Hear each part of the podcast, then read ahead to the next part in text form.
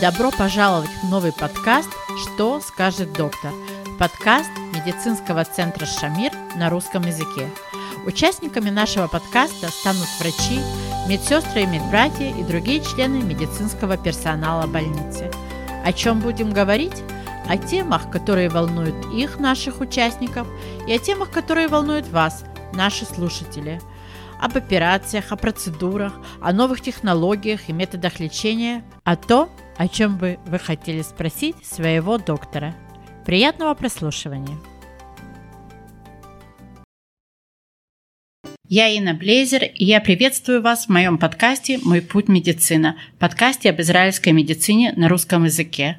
Сегодня мы записываем наш подкаст в больнице Асафа Руфе, и я хочу сказать большое спасибо руководству больницы за то, что предоставило нам такую возможность. Ну и гостья моя, естественно, врач, заведующий отделением больницы Асафа Руфе, доктор Гольцман Галина. Вообще все гости мои – это новые репатрианты, то есть люди, которые приехали в Израиль, многие во взрослом возрасте, многие уже состоявшимися врачами, получив образование в России. И многие из них здесь прошли путь от самого-самого начала до, например, заведования отделением, как Э, доктор Гольцман. Вот о пути нового репатрианта в медицине мы хотим поговорить в первую очередь. Здравствуйте, доктор Гольцман. Здравствуйте, добрый день. Ну и первый вопрос. Э, во-первых, скажите, вы давно в Израиле? 1 апреля будет 32 года. То есть вы приехали сюда в каком статусе относительно? Вы были студентом, э, студенткой, вы были уже врачом? Ну, я успела поработать в России два года, потом я ушла в декрет, и как бы приехали сюда уже с маленьким ребенком, Поэтому я как бы была молодым врачом, но таким молодым врачом, который уже год не работал. И вопрос, продолжать ли медицину, продолжать ли строить свою карьеру в медицине, стоял? Такого вопроса абсолютно не стояло, потому что как бы я из потомственной э, семьи врачей, у меня мама врач, и с маленького возраста было понятно, что я буду врачом. И это не то, что была какая-то мечта, это была такая программа заданный курс, и понятно было, что когда мы приедем в Израиль, то другого пути не будет. И мы изначально поехали в город, где были врачебные курсы в 90-м году. Цфат? Их было мало. Нет, в Ашкелон. А. Okay. Вот так как-то так э, получилось, что был тогда, тогда, когда мы приехали, это был Ашкелон, нет, это была Бершева, Тель-Авив и Цфат. Цфат было далеко, Бершева было Э, как бы не хотелось ехать к э, верблюдам, как-то тогда Бершева была не, не настолько притягательная. А был еще Иерусалим, как-то в Иерусалим было опасно, боязно, и открылся Ашкелон.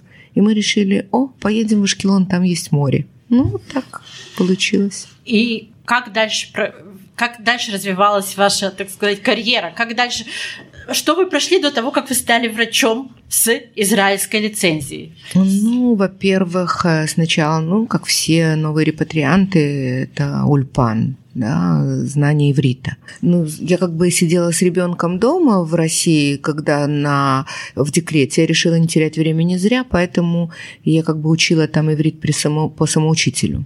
Когда мы приехали в Израиль, так получилось, что я пришла в Ульпан, и после того, как я на ломаном иврите спросила у первой встречной женщины, как мне найти э, администрацию, чтобы записаться в Ульпан, она мне спросила, зачем тебе записаться. Я сказала, что я новая репатриантка. Она сказала, ой, да ты прекрасно знаешь иврит, я директор Ульпана, и можешь уже заканчивать, получить получить справку об освобождении. И как-то так получилось, что я в Ульпан не ходила. Так вот, э, получила справку об окончании Ульпана за счет этой одной фразы при поиске администрации. Ну все, потом был курс, э, курс подготовки к сдаче экзамена на подтверждение диплома. И этот курс все врачи абсолютно тогда проходили, кроме врачей, у которых было, по-моему, 17 лет стажа. 20, 20 вот вы знаете это. Э, потому, это. Им давали автоматически э, врачебные, подтверждение врачебного диплома. А нам нет, мы как-то, нам пришлось пройти этот курс. И этот тогда... курс был на русском или на иврите? Курс был на иврите. Курс был на иврите, и было довольно трудно, особенно мне, потому что я как бы все-таки я чувствовала, что не хватает ульпана. Одно дело, когда ты пять месяцев ходишь, э, учишь иврит, а другое месяц, когда ты приезжаешь с 40 уроками по самоучителю, это как бы другое совершенно восприятие. А каким врачом были там? Э, ну, там я как бы только прошла интернатуру и начала работать в кардиологии. Ну, то есть терапевтическим? Ну, даже. да, терапевтическим врачом, поэтому терапевтом была, поэтому как-то у меня даже э, абсолютно не было никакого вопроса в том, кем я буду здесь. Хирургические специальности меня не привлекали, весь институт пряталась за спинами студентов во время операций. Поэтому никем другим я себя не представляла, кроме как терапевтом. Э, сегодня я не знаю, может быть, это было неправильное решение, но, во всяком случае, потому что работа терапевта – это самая тяжелая и в каком-то смысле самая неблагодарная специальность из всех. Ну, мне так кажется. Но нужно сказать, что вот курс, потом вы сдаете, сдавали экзамен, все да, сдают экзамен на получение решайона. Да. Решайон называется лицензия на занятие врачебной деятельностью в Израиле. В Израиле и это только начало пути, да? Абсолютное это... начало пути, причем этот курс тяжелый. Действительно, как вы правильно заметили, постольку, поскольку курс на иврите, восприятие другое. И э, вообще для нас, э, тех врачей, которые, когда мы той молодежи, да, врачебной, которая заканчивала институты в конце 80-х, в начале 90-х, английский не был нашим приоритетом. И английский мы знали только постольку, поскольку мы могли его знать, исходя из личных твоих данных потому что в школе не учили. В школе, учили, я училась в спецшколе по английскому языку. Но на сегодняшний день я понимаю, что программы составляли люди, которые предполагали, что мы никогда не будем знать английского языка, потому что граммер мы знали отлично, э, спрягать мы умели прекрасно, склонять мы умели превосходно, но говорить мы не умели совсем. Поэтому то, что нужно было учить одновременно и иврит, и вкладывать очень много в английский, это потому что все книги написаны по-английски, и, в принципе, вся подготовка шла на английском языке. Было довольно сложно, но экзамен не был таким особо сложным, на мой взгляд. Э, просто потому что мы когда приехали, там сдавало очень мало количества. Я помню, я когда пришла на экзамен, было что-то в районе двух тысяч человек, а сдала всего 200 потому что приезжали люди, еще не знающие, какой этот экзамен, с чем его едят, так сказать, какая эм, стратегия подготовки к этому экзамену. Мы не росли, не воспитывались на американской системе вопросов. Мы отвечали всегда на устных э, экзаменах. Э, все-таки американская система вопросов, у нее есть, есть своя специфика, ее нужно понять. А понять ее можно только набором э, опыта. И люди поэтому приезжали, не зная, и многие люди не сдавали экзамена этого. Когда я сдавала свой первый американский экзамен, то я вышла с экзамена, и у меня было чувство, что связь между предметом, который я учила, и экзаменом, который я сдавала, она чисто случайная, вообще да, никакой связи. Абсолютно верно. Просто нужно понять со временем, что, в принципе, ответ кроется в вопросе.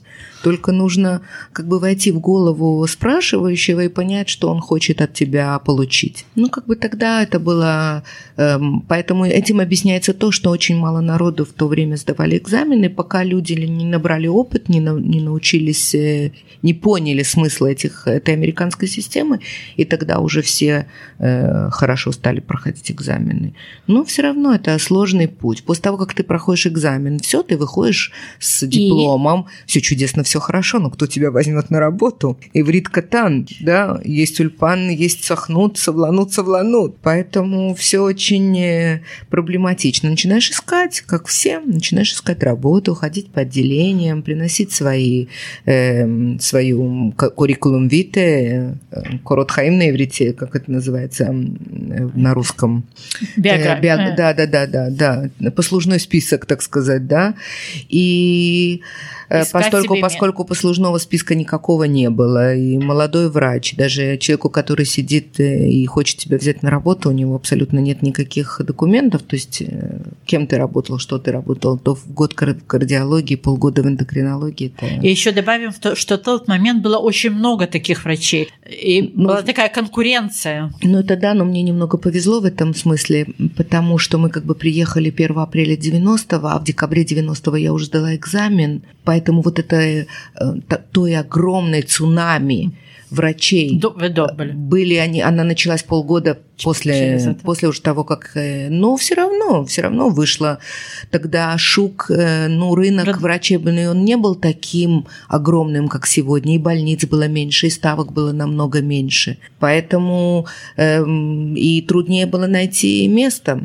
Э, вот так ездили бесплатно, как я, как многие другие люди, которые начинали работать за свои деньги на автобусе в другой город, иногда на двух автобусах, э, чтоб только на тебя посмотрели, э, чтоб только получили от тебя какое-то впечатление. А как вам отнеслись как к молодому врачу, новому репатрианту? Как вам относились местные врачи, как вам относились заведующие отделением, то есть те люди, в чьих руках была ваша судьба, собственно, профессиональная? Ну, вот вы знаете, первый мой опыт был немного печальный. Я, э, мы жили тогда в Ашкелоне, я уже сказала, и я стала ездить в больницу Каплан, вот, и э, устроилась там в терапевтическое отделение, полтора месяца, как хорошая девочка, приезжала в полвосьмого. Мы же в России не брали э, крови врачи, там только медсестры брали кровь, медсестры, лаборанты, а тут пришлось столкнуться с тем, что нужно брать кровь. Ну, я приходила на полчаса раньше, всех, э, брала крови, надо было учиться писать э, э, принимать больных, писать историю болезни. Это все абсолютно другое. Одно дело выучить теорию, которую ты все-таки 6 лет учил, а другое дело прийти в совершенно непонятную обстановку, где абсолютно другой подход ко всему, к больному, к медицине, к процессу рабочему. Абсолютно подходы абсолютно разные, и нужно было понять и принять, и тут еще с ивритом небольшая проблема. И вы знаете что? Вот если можно рассказать такое, такую историю, что когда я пришла, было два врача, там один был такой русскоязычный из ранней Алии, и один парень который говорил на арабском языке. Вот этот вот э, я благодарна очень этому парню, который говорил на арабском языке, потому что он мне очень помог. Он сидел со мной, он объяснял мне, как писать э, э, историю болезни, тогда как русскоязычный товарищ так немножко абстрагировался от меня, и как-то я чувствовала себя немножко ущемленной, и в тот момент я дала себе слово, что я никогда не буду так вести себя по отношению к русскоговорящим врачам, если мне в будущем придется придется с ними столкнуться, я буду более опытная, чем они. Я думаю, что вы не единственный, не единственный врач, который может рассказать о таком опыте. Да, да, был такой вот небольшой опыт. Ну и вот полтора месяца я как бы ездила э, в это отделение, опять же, за свой счет, и новые репатрианты, каждая копейка на счету, но э, хотелось вложить в будущее. Ну, как-то не срослось. Э, мне не очень э, импонировала эта больница, и я, наверное, тоже не очень импонировала этой больнице, потому что когда э, прошло полтора месяца, меня вызвал заведующий отделением, который со мной за все это время не сказал вообще ни одного слова, просто просто ни одного слова. Вообще он не, не, не знал, что я, как я. И я вообще не знаю, откуда он знал, что я существую. Э, потому что я уже к тому времени начала потихоньку делать, э, получать больных. И все, он вызвал меня и сказал, что он меня взять не может, потому что у меня нет потенциала. Понимаете, мне было 27 лет, и как бы сказать такой человеку, с которым это очень, это, я помню, что это был, конечно, шок был такой шок, э, что так меня прощелкали и быстро решили, что исписали что нет потенциала. Ну, делать нечего, как все. Дорога да, через терни, так сказать, к звездам мы это съели, и нет потенциала, нет потенциала. И в это время так получилось, что у меня был приятель, с которым мы учились вместе на курсах. Я его встретила совершенно случайно в автобусе, когда ехала убитая знаете, Господь закрывает одну дверь, открывает другую. И вот я убитая еду из Каплана и встречаю в автобусе парня, с которым я училась, врача детского, который сыграл в моей жизни такую очень путеводную роль. Это был такой случай, он сказал, ну что тебе этот Каплан, давай, вот я работаю в Исафуруфе, хорошая больница, хочешь, я поузнаю, если есть э, место? Я говорю, ну да, хочу. И на следующий же день вечером позвонил мне заведующий отделением э, терапевтическим отсюда и сказал, что к нему приходил детский врач и спросил, если у него есть место для э, новой репатриантки. И спросила, если я хочу приехать на собеседование. Ну, я уже поехала, как бы я уже была тертым калачом полтора месяца побыла в Каплане. Да, да.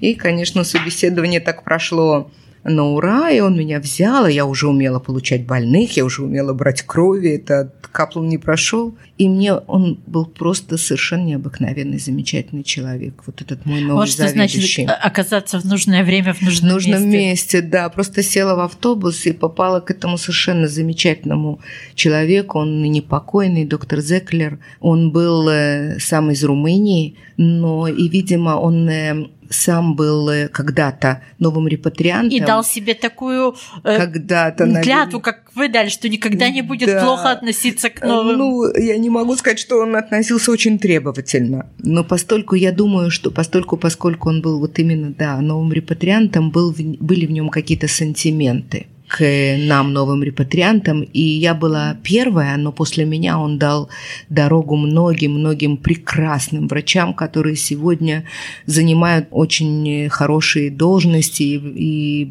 являются прекрасными врачами, потому что он действительно воспитал плеяду, огромную плеяду русских врачей. Э, именно он дал русскоязычным врачам большую путевую путевое направление в своем отделении. Он был изумительный человек, изумительный врач, очень требовательный, очень взрывной, такой рыжий. Он, и волосы у него были рыжие, и по своему характеру он такой был рыжий. С одной стороны взрывной, а с другой стороны очень талантливый врач. И вот и... с тех пор вы в Асафаруфе? Да, 31 год в Асафаруфе. И вот так вот как-то так получилось, что э, он быстро меня как бы дал мне кредит, и я старалась оправдать его доверие, потому что он был действительно человеком таким сам выдающимся, а когда рядом с тобой выдающийся человек, то хочется под него подстроиться, да. А чем выше человек, который находится рядом с тобой, тем тебе больше хочется расти.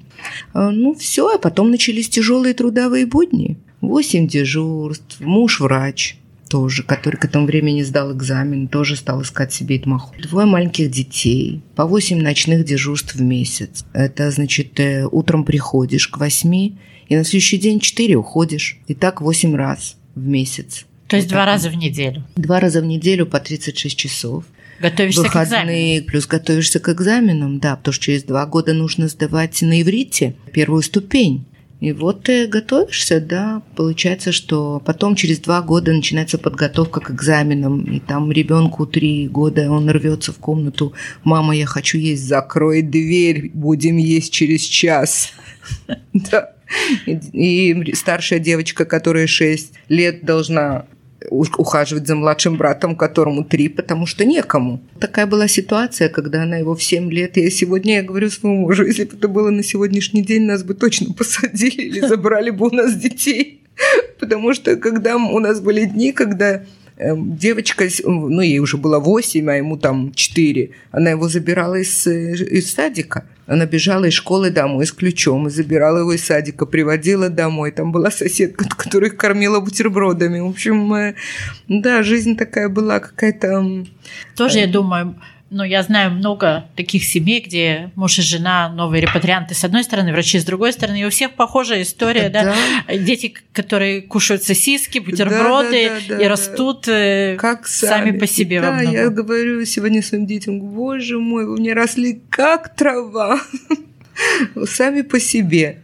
Ну, в общем, я, конечно, преувеличиваю, да, и были эм, время свободное, которое было свободное. Мы старались как бы проводить с детьми, но максимально. Но просто его было очень мало свободного времени, потому что после, шла, после первой ступени начинается учеба ко второй ступени, к письменному экзамену. И вот так четыре года сплошной учебы. Я помню, когда через четыре года я сдала экзамен на специалиста, и э, там эти две толстенные книги. Пришла домой, и после того, как я его сдала, я смотрю эти две толстенные книги, ну, каждая из них по 5 килограмм весит. И каждая по 200, 2000 чем-то страницы. Смотрю, они лежат на столе, и мне я их могу... Вообще, я ходила первое время, как будто чего-то не хватало. Надо было быстро бежать к столу, учиться, учиться и учиться. Ну, в общем, это было так, э, да. Но я думаю, что все абсолютно, как вы уже сказали, проходят э, этот путь. Пока ты молодой, Был какой-нибудь этап, что вы, вам хотелось бросить это и закончить, найти себе какое-то другое место? Вы знаете, что моим, моей самой основной э, целью в жизни было дать своим детям тот уровень жизни, который мои родители давали нам. Понимаете, я не думала о том, чтобы поменять специальность, не думала о том, чтобы... Мне, я просто не давала себе возможности такой, об этом думать. Я поставила себе цель, и я шла к этой цели. Единственное, что я помню, что когда-то было очень тяжелое ночное дежурство, и буквально вот это было перед э, вторым экзаменом, и я знала, что надо будет утром, утром, днем приехать домой, еще кое-что нужно, потому что я выбивалась из графика, который я себе сама э, поставила. И я вижу, идет э, человек и катит каталку с больным, ну, который, ну, который работает санитар, который uh-huh. везет. И я ему так позавидовала. Думаю, боже мой, он придет завтра утром домой и ляжет спать. А я приду после этого тяжелого дежурства в приемном, мне придется подняться в отделение, еще работать до трех, поэтому потом ехать домой, еще учиться. Как-то вот, вот это единственное, что я помню. Но это был один раз.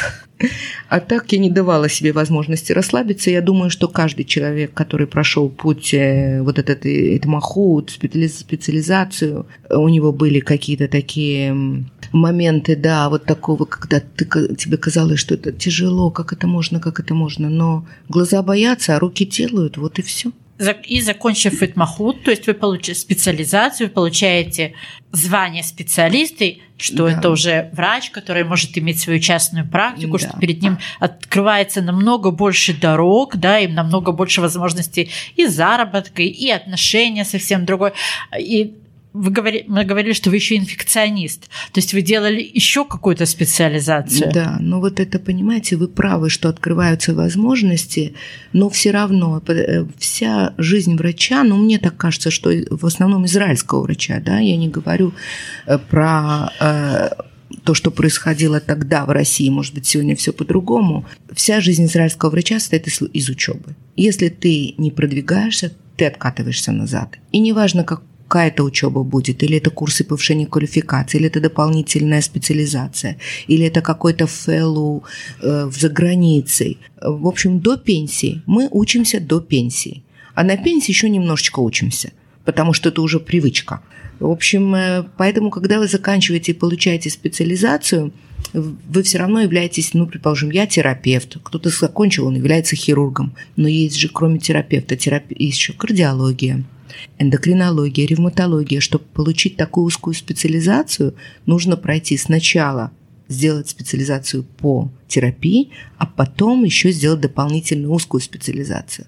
То есть я как терапевт могу работать э, участковым врачом, открыть свою частную клинику терапевта, но я не могу работать кардиологом, эндокринологом, ревматологом, инфекционистом и так далее. Это дополнительная специализация. Дополнительная специализация – это дополнительная специализация. Это еще два-два с половиной года, а то и три, в зависимости от специализации. Дополнительного этмахута. И еще раз сдаешь два экзамена. Один нас – это еще дополнительные две толстенные книги, каждая из которых по 2000 с чем-то страниц. Первый экзамен – это письменный, опять же, американский. Второй экзамен – это устный, когда две комиссии, которые тебя принимают. То есть ты не сдаешь, ты специалист в терапии, но не специалист в узкой специализации. То есть это еще немножечко, еще немножечко раб- учебы, но в это время ты работаешь, потому что деньги-то зарабатывать надо. Значит, учишься и параллельно работаешь где-то. Вы сказали, что ваш мама врач. Да. То есть вы потомственный врач. И дети у вас тоже да, но дети, несмотря на то, что им было так плохо, так вот плохо. этот вопрос. Дети, видя какой-то тяжелый путь и какой-то тяжелый хлеб, все равно пошли учить медицину. А, понимаете, я вам скажу, что я думаю, что просто когда в доме такая обстановка, что все абсолютно занимаются медициной, друзья в основном медики, собираемся, когда мы выходим на какие-то пикники с детьми, да, говорим только о медицине. У меня, э, у нас была компания, у нас было пять пар, и все врачи, а у моей подруги, что она тоже врач, у нее муж прокурор. Вот мы сидим на каком-то пикнике, мы разговариваем, разговариваем, мы же не замечаем, о чем мы разговариваем. И вдруг образовалась такой, э, такая пауза немножко, так он говорит, а у меня был такой вор, которого я смотрел, а мы так на него все удивительно смотрим, он говорит, сколько вы можете разговаривать про свою медицину? Просто я хочу это почему сказала, потому что такая атмосфера, что детям кажется, что другой специальности просто в мире не, не существует. существует. Да, да. Ну и потом э, они ведь не только видели, как нам тяжело, да, они видели, что мы много работаем, дежурим, что нам тяжело, но они видели и сколько радости приносит эта специальность. Э, вот это радость от успеха, сдачи экзаменов, которым ты так тяжело э, шел, радость от э, жизни, которая полна интереса, учебы, э, хороших друзей, э, поездок на конференции, много новых впечатлений. Ну и давайте будем смотреть правде в глаза. Э, есть какой-то рост материального благополучия тоже, потому что с ростом нашей специализации, вот как вы говорите, с возможностью открыть частную клинику, появляются и другие материальные возможности. А сегодня мир материален, мы не можем от этого отойти, правильно? И все, что мы делаем для того, чтобы быть хорошими врачами, хорошими людьми, отзывчивыми к своим пациентам, мы еще и зарабатываем по дороге. То есть я всегда говорила своим детям, что медицина – это такая специальность, которая тебе дает хлеб с маслом, а то, что ты положишь на этот хлеб или э, кусочек сыра, или намажешь черной икрой, это уже все зависит от тебя. Поэтому... И оба ваших ну, так получилось, что дочь пошла, да, она абсолютно осознанно пошла. Она сначала в армии была, э, пошла в Хельрфуа, в медицинские войска, и там она закончила с отличием э, и преподавала на курсах э, медицинских в армии. И после этого абсолютно однозначно она пошла учить медицину, она работает уже рентгенологом, она сама уже специалист в рентгенологии, и муж ее тоже, она с ним познакомилась на учебе, муж ее тоже уже ортопед, специалист в ортопедии. Они уже были в Лондоне два года на специализации. Она делала после своего итмаху, э, специализации в рентгене, она делала Follow. специализацию fellow, да, ШИП в э, Лондоне на МРТ, на МРА мозга, а муж ее делал специализацию по пересадке суставов. В общем, они уж такие, такие уже серьезные врачи, уже врачи-врачи. Вот. А младший сын, э, да, он закончил недавно, сделал стаж и ищет себя еще пока. Он еще молодой. Ну, немножко давайте поговорим про вашу профессию, не, не, не карьеру, а именно как врач-терапевт, заведующий терапевтическим отделением инфекционист. Как можно не поговорить про корону? Да, обязательно. Да, вот сегодня, сейчас конец февраля 2022 года, два года с тех пор, как начался этот новый, новый порядок, Виток новый жизни, мир, да? да. Изменилась жизнь терапевтического отделения, то, что было и то, что сейчас? Да, изменилась просто как небо и земля. Вы знаете, за последние два года, я думаю, что за все 30 э, лет моей врачебной карьеры мы не работали так тяжело, как мы работаем последние два года. И морально, и физически, псих, психологически. Очень, очень, очень трудно работать, потому что нагрузка, которая падает э, на... Начнем сначала. Да, это неизвестность. И люди, во-первых, люди стали очень нервные сами по себе люди э, агрессивные, э, накал вот этого вот, э, может быть, страха, может быть, неуверенности в завтрашнем дне, он э, отражается на всех аспектах деятельности. И мы вот это видим, что сейчас уже, вы знаете, сейчас уже немножко это как бы стало тише, попривыкли. А вначале было очень тяжело, потому что эта агрессия, которая была по отношению к врачам, не, совершенно необъяснимая к медицинскому персоналу. Мы сталкивались с такими э, несмотря на то, что работать стало намного тяжелее, потому что коронавирусные, вот у нас в больнице 7 отделений да, терапевтических. Тут же моментально два отделения закрылись на коронавирусную инфекцию. Значит, вся нагрузка, которая лежала на семи отделениях, тут же упала на 5. Оставшиеся. Соответственно, появились коридоры. Соответственно, нехватка персонала, потому что персонал, мало того, что два отделения полностью закрыты со своим собственным персоналом, коронавирусная инфекция оттянула от себя много персонала из наших отделений, из терапевтических, потому что то, что э, тогда, когда началась, начался коронавирус и был очень заразен и очень смертелен, то вы, вы помните, в какие костюмы мы одевались? Да, да. Каждый больной требовал э, полчаса времени, это только одеться, раздеться, проверить этого человека. В... Мы тогда не знали вообще, как относиться к этой инфекции, как ее лечить. Все вслепую, все в, в новую. И поэтому вместо того, чтобы в, боль... в отделении в коронавирусном было там 10 врачей, предположим, и 20 медсестер, там было 20 врачей и 40 медсестер. И за счет чего это все? За счет нас. То есть мы остались, терапевтические отделения остались как оголенные. И в плане персонала, что у нас забрали 30% персонала всего, и врачебного, и медсестринского, и санитарок. И нагрузка увеличилась, потому как терапевтические больные, которые лежали раньше в тех, леж... уже не лежат, уже лежат все у нас. И это сказалось в, каком... в какой-то степени поначалу такая была растерянность и, э, конечно, сказалось на атмосфере в отделении, когда отделение заполнено, и люди лежат как, извините, селедки в бочке, то абсолютно естественно они начинают проявлять какую-то, они обвиняют нас, как, э, как людей, с, которыми, с которыми они сталкиваются они не понимают, что нам самим не нравится работать в таких условиях. Мы тоже хотим меньше больных, больше персонала и отсутствие коридоров, да. Потом, э, конечно же, вот то, что э, вот эта ситуация, когда мы не могли, э, когда у, нас еще не было однозначного подхода к коронавирусным больным, однозначного подхода выявления коронавирусных больных, это паника, когда вдруг мы обнаружили в терапевтическом отделении больного с подозрением на коронавирусную инфекцию, она подтверждалась, и начиналось это персонал, больные, как этих больных э, в общем, была ситуация, первые 3-4 месяца была ситуация очень сложная, которая именно была связана с тем, мы не знали, мы не имели подхода правильного к лечению коронавирусной инфекции. Но все силы были брошены на это. И очень быстро, очень быстро это как бы вошло в норму. Мы поняли, с чем мы имеем дело, разработали правильные методы поведения, и очень быстро как-то все стало на свои рельсы в психологии психологическом плане, но в физическом плане э, все равно работать приходится очень тяжело, потому что нагрузка совершенно сумасшедшая.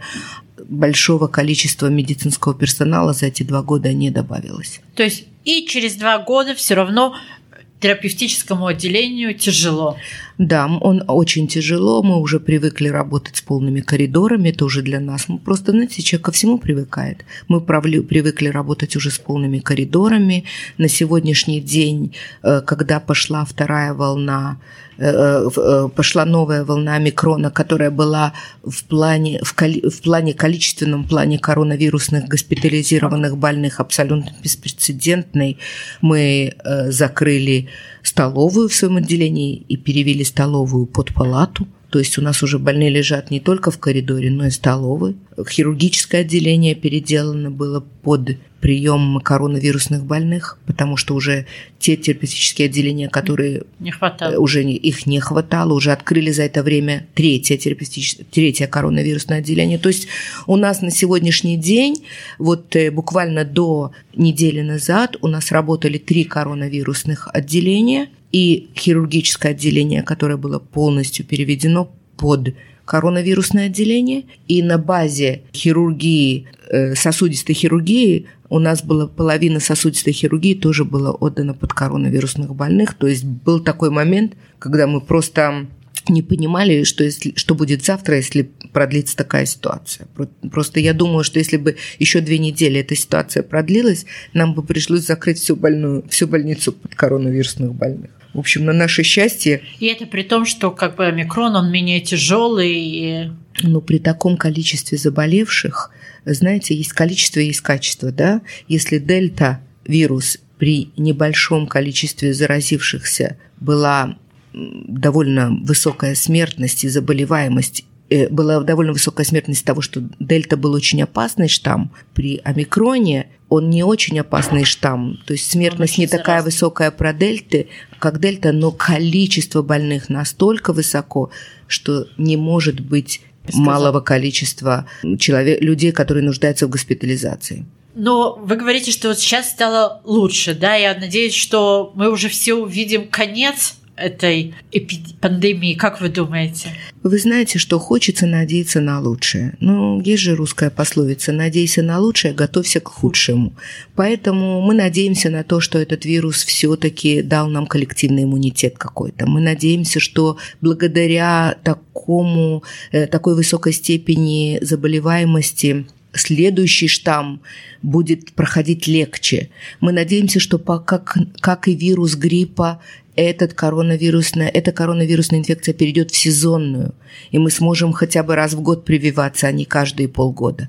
Но единственное, что я могу сказать, что этот, э, этот коронавирус, вот именно COVID-19, да, в отличие от других коронавирусных инфекций, которые мы сдали до сих пор, обладает очень высокой степенью э, мутиров, э, очень высокой степенью мутаций. Вирус сильно мутирует, поэтому мы не знаем, или он закончится, или смутирует в какой-то новый штамм. Из-за этого мы будем готовиться, из-за этого все равно будут продолжаться, продолжать разрабатываться новые препараты. У нас на сегодня есть прекрасные препараты для лечения коронавирусной инфекции с очень высокой эффективностью. Будут разрабатываться новые вакцины, и нужно проводить активную кампанию вакцинации, потому что только вакцинация поможет нам справиться с этим вирусом и избежать новых штаммов. Спасибо большое, доктор Гольцман. Спасибо большое вам, друзья, что вы были и слушали. Вы можете всегда прослушать подкаст «Мой путь медицина» на всех платформах, на которых слушают подкасты, Spotify, iPodcast. Рада нашим встречам. Вы можете найти меня в Фейсбуке. Меня зовут Инна Блейзер. Писать мне вопросы, если вы хотите стать участником моего подкаста. Я с удовольствием приму вас в гости. Всего вам доброго. Спасибо, что были с нами и слушали наш подкаст. Вы сможете найти его на всех платформах для прослушивания подкаста. Если же у вас возникнут дополнительные вопросы, вы можете обратиться на официальный сайт медицинского центра «Шамир». Спасибо подкасия фирме, организовавшей и спродюсировавшей подкаст. С вами была Инна Блейзер.